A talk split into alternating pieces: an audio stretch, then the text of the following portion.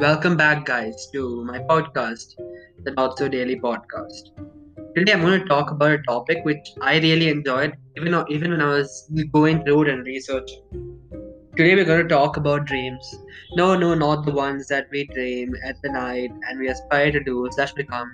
I'm actually talking about the actual dreams. Now, what is a dream? A dream is a succession of images, ideas, emotions, and sensations that usually occur involuntarily in the mind during certain stages of sleep. I say certain because it doesn't happen in each and every stage. It has as a stage called the R E M, uh, where it happens, called the rapid eye movement. The content and the purpose of the dream are not fully understood, although they have been a topic of scientific, philosophical, and religious interest throughout the recorded history. This is what I found on Google's first page. If I have to find something new, I should go to the third page of Google, which no one goes to. Before this, before like researching on this, my entire knowledge on dreams came from Inception. Thank you, DiCaprio.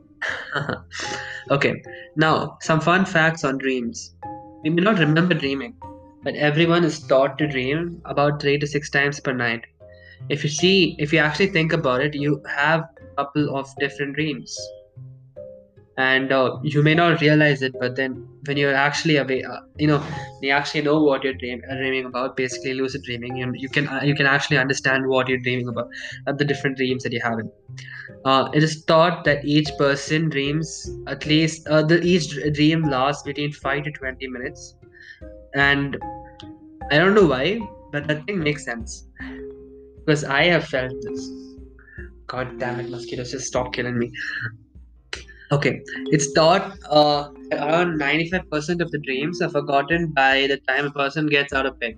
You know, this makes sense because I have had dreams, so like some amazing dreams which I want to tell my friends, but then afterwards, nah, don't remember them. Bleh. Where is it gone? I don't know. Hmm. My brain, I ask a question to my brain every morning and my brain's like, I don't know. I don't know what you're talking about. Okay. Blind people dream more with other sensory components compared to psychic people. Okay, now that gets me, that that caused me a question in my mind. Somebody can please explain this, that'll be great. So now, blind people don't see anything. So what do they see in their dreams? If blind people see nothing, what does nothing look like? Someone can explain? Please do tell me. Okay, there are a lot of theories about why we dream. Are dreams just merely a sleep cycle, or do they actually have some other purpose? Now, possible explanations include that it represents unconscious desires and wishes. I'm telling you, if you're having Stalin reigning over the world and Ronald McDonald as, as the king of the world for some reason, I'm telling you, deep down in your brain somewhere, you wish that happened. Okay, and it also use, it's also used for inter- interpreting random signals from the brain and body during sleep. Because if you dream about having a leg pain, you have something related to that. Consolidating and processing information gathered during the day. See, this hap- this is true because when you realize that sometimes uh, when you see something or when you're influenced by something that you see in the day, you keep thinking about through, through the night. And uh, you might even have a dream about it, and it's really weird, to be honest. Working as a form of psychotherapy, that makes sense, but I can't really give an example of that because I don't know how it works as psychotherapy, at least for me. Uh, from evidence, new research methodologies, researchers have speculated that dreaming serves the following functions. Offline memory reprocessing, in which the brain consolidates learning, memory tasks, and supports the rec- records of waking consciousness. So dreams may even help you in doing stuff, in remembering things. And actually, one part of your sleep is the part where you recall everything that happened to your day, to your day, and uh, that gets stored as your uh, long-term in your long-term memory. Uh, it helps to develop cognitive cap- capabilities. Uh, reflecting unconscious mental health in a psycho psychoanalytic way. That word was really tough to read. I don't know why. Now, there are a lot of phases when you sleep, and chiefly there are five phases during a sleep cycle. Stage one is called light sleep. and there is very slow eye movement and reduced muscle activity. The stage forms up to four to five percent of sleep. So during this stage, it, it doesn't last for a very long time. But during this stage, what happens is you are in the shift from staying awake to going to sleep.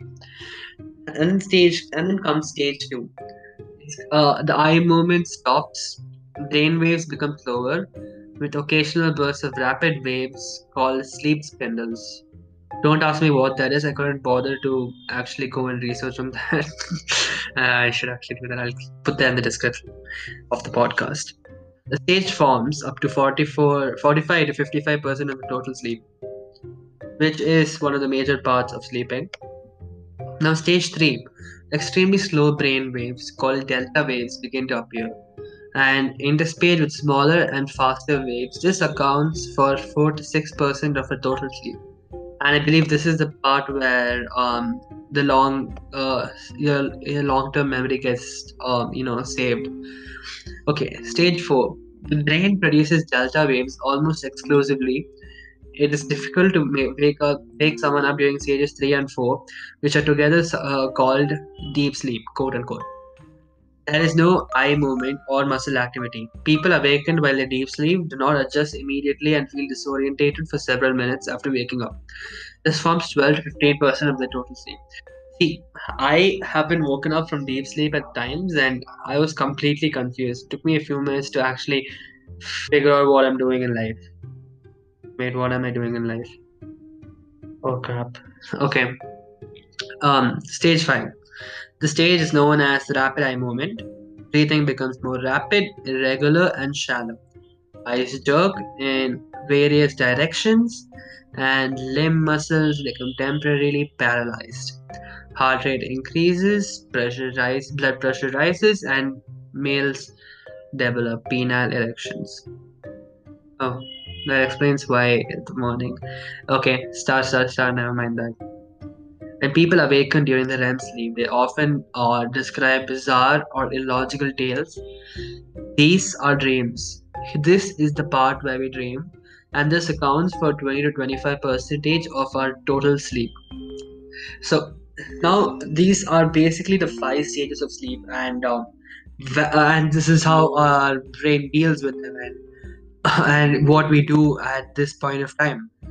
Um, during this stage is the time where we dream. Now, you have different kind of dreams. Normal jolly dreams, nightmares, and lucid dreams. My favorite part is lucid dream, not gonna lie. And uh, and I'm gonna stop the episode here. I'm gonna name this as part one. Part two will be coming soon. Thank you for listening as usual. Um, share it with your friends. That will be a great help. And thank you for listening. Have a great day. Enjoy life. Thank you very